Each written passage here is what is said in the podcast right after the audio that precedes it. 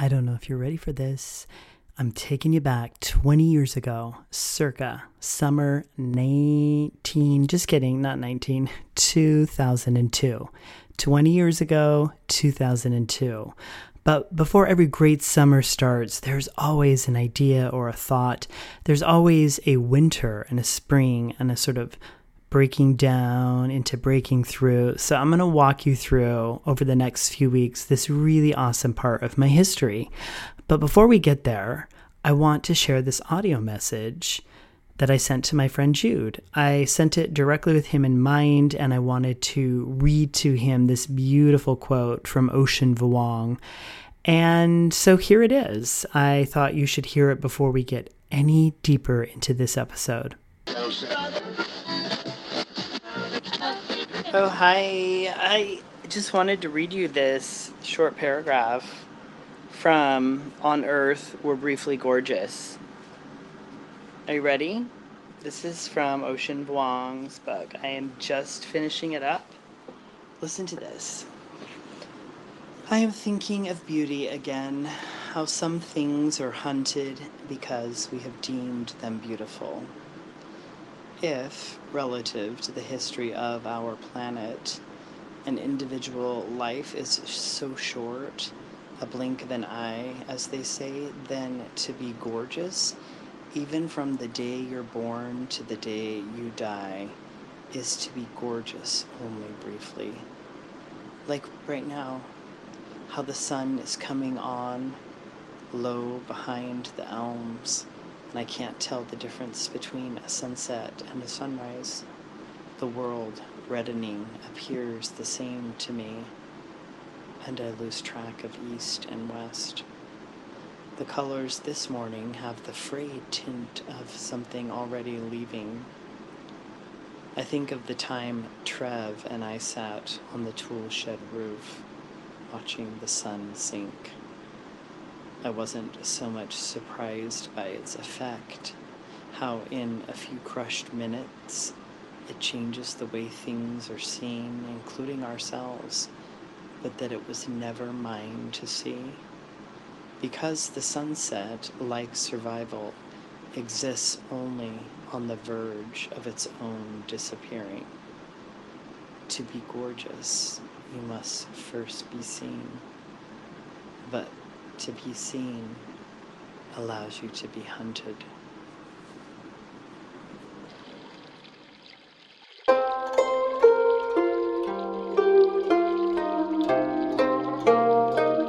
Welcome to Viral Mindfulness, the podcast. I'm Uncle Blue, and I'm here to talk about summer circa 2002.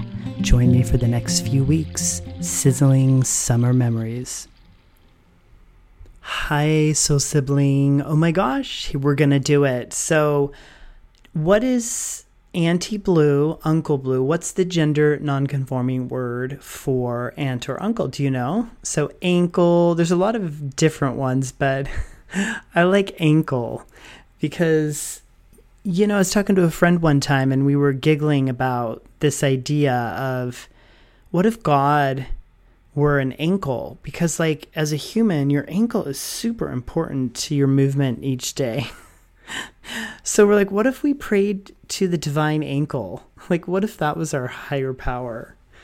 I thought it was really funny. So I'm Divine Ankle Blue, and I'm here to tell you about summer. So let me take you back a little bit to 2002, and I hope you enjoyed that beautiful quote. I hope you could hear it all right. It was an audio recording from my text messages.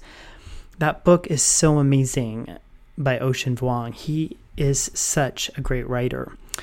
And so taking you back to 2002 winter and spring, I think the idea from Ocean Vuong's beautiful words about beauty and looking for beauty, I was inspired to contemplate the beauty that I put around me or that I can focus on, that beauty in nature, beauty in art, even teaching myself, training myself to see the beautiful in the people and my relationships or work. It's very easy for me to fall into a negative bias that negativity bias that seems to be built into our biology. So what if beauty, looking for beauty, became something of your interest? So in 2002, I was in Salt Lake City, Utah. I was in my second semester of graduate school of social work at the University of Utah. In the winter of 2002, it was the Salt Lake City Winter Olympics, which was such an unbelievable experience.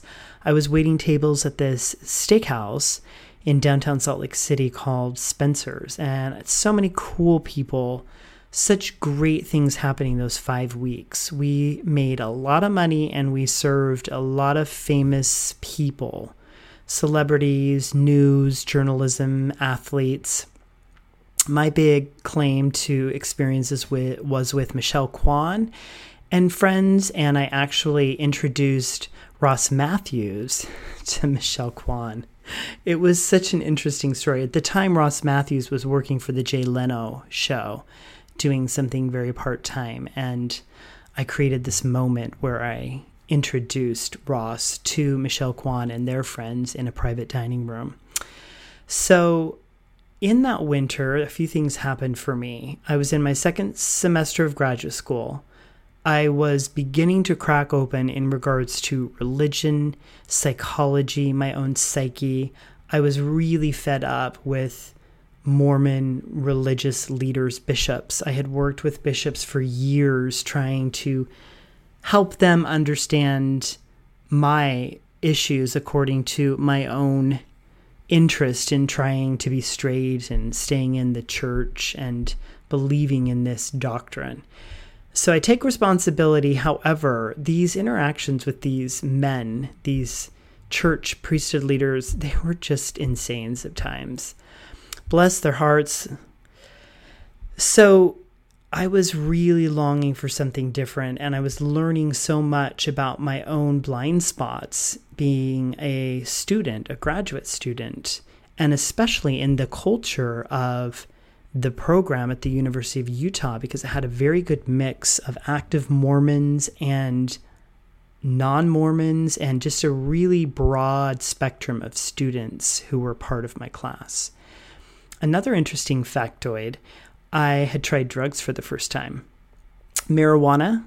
I'll never forget the first time I smoked cannabis. I was in the avenues right above Salt Lake's Main Street, State Street, and I was with friends.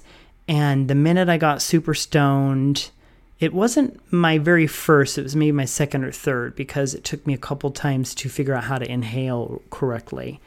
And, oh man, I was so stoned. And I remember crawling around in my underwear, showing off my abs and my recent, accomplishments in my weight training program or whatever. It was not uncommon for me to be running around in my underwear at all. I mean, I don't do that now, but oh boy. Anyway, fun.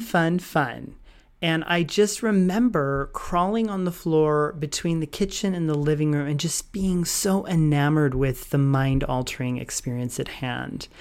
And then the second was trying e-pills, ecstasy, for the first time. It was so much fun. It was actually at the Olympics. It was at one of the evening, nighttime Metal Plaza concerts. Smash Mouth was playing.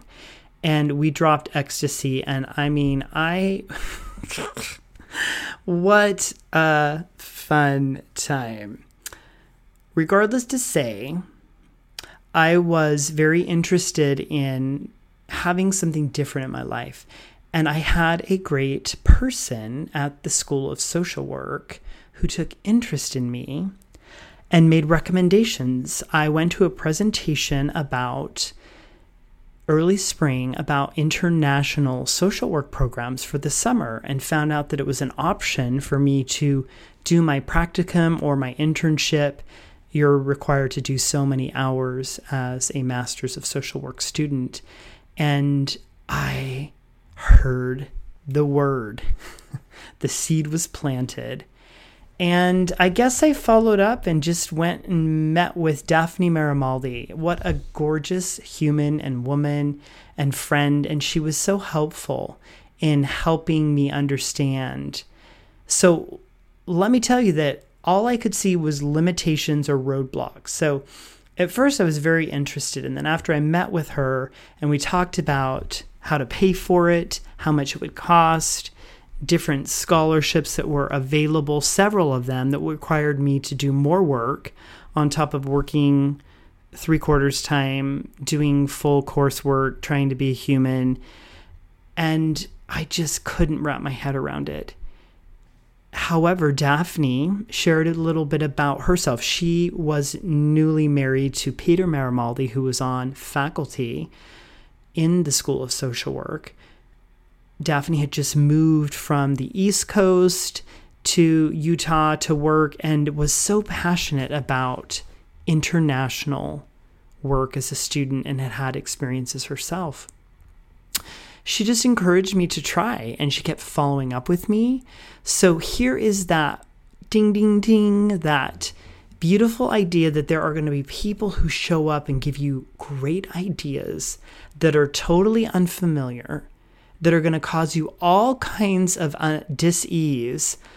I could not wrap my head around my job for the summer, the cost, going on my own to somewhere.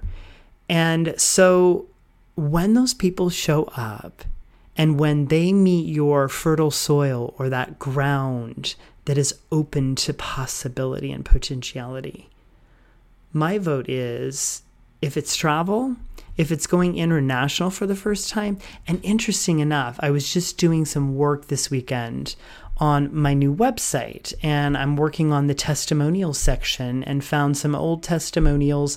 And one of my testimonials is from a woman that I did one-on-one therapy with many years ago. And in that process, she eventually wrote me a testimonial about our work together. And lo and behold, she said that I helped encourage her in therapy to go international for the first time, to go to Europe, to make it happen. And it was so awesome to be looking back all these years. So spoiler alert, I do go international for the summer of 2002, but I'm not going to tell you where or the details yet because I'm going to talk about it in the next episode. But it did happen, and there's all kinds of roadblocks along the way. And so this sweet woman and client affirmed this many years later how I was gifted by Daphne Marimaldi, the idea to go international. I did it. It changed my life. And I gifted that same message, that same invitation to someone else, and it changed her life. She said it changed her as a person to take that trip. So are you thinking about doing a trip? Are you thinking about traveling? I love traveling, and that definitely is when, oops, I just hit the mic because I'm pulling out this book to read you a quote. It definitely was where I was bit by the bug in the summer of 2002, and I can't wait to tell you all about it over the next few weeks. So here is the quote I want to read to you about travel. This is Miriam Beard, and her quote is, "Travel is more than the seeing of sights. It is a change that goes on deep and permanent in the ideas of living." Summer 2002 was pivotal for a shift for me. It was so incredible. And so Daphne set up my next meeting, and we were to talk about how was I going to fund and which internships were available and applying to them and doing all of the legwork.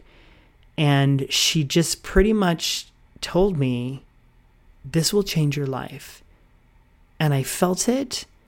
And I'm so grateful I followed through.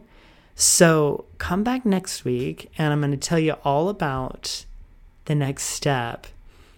And I hope you have a really great week. And if you are not an email subscriber, I'm doing something new with my email list.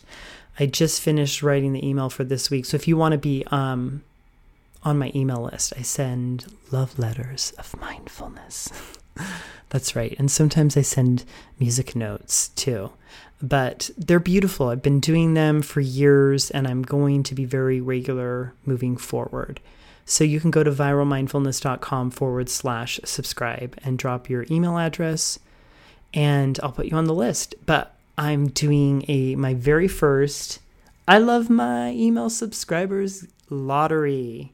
I love office supplies, and I love pens and paper and journals and pencils and stickers and notebooks and shit.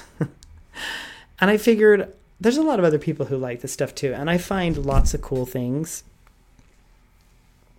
So I'm going to start doing an email subscriber lottery, and all it is I'll send out an email every so often. I will have a magic question or ask for people to write a haiku or to share their favorite memory of watermelon in short form, or write the first amazing song title of my next whatever. And you just hit reply to the email and you send it back to me, and then I will randomly choose the winner. And this week it's a really cool sold out Blackwing notebook. Blackwing is a pencil company. I love them so much. Anyway, you can find out all about this if you subscribe to Viral Mindfulness Mondays. It's my email list.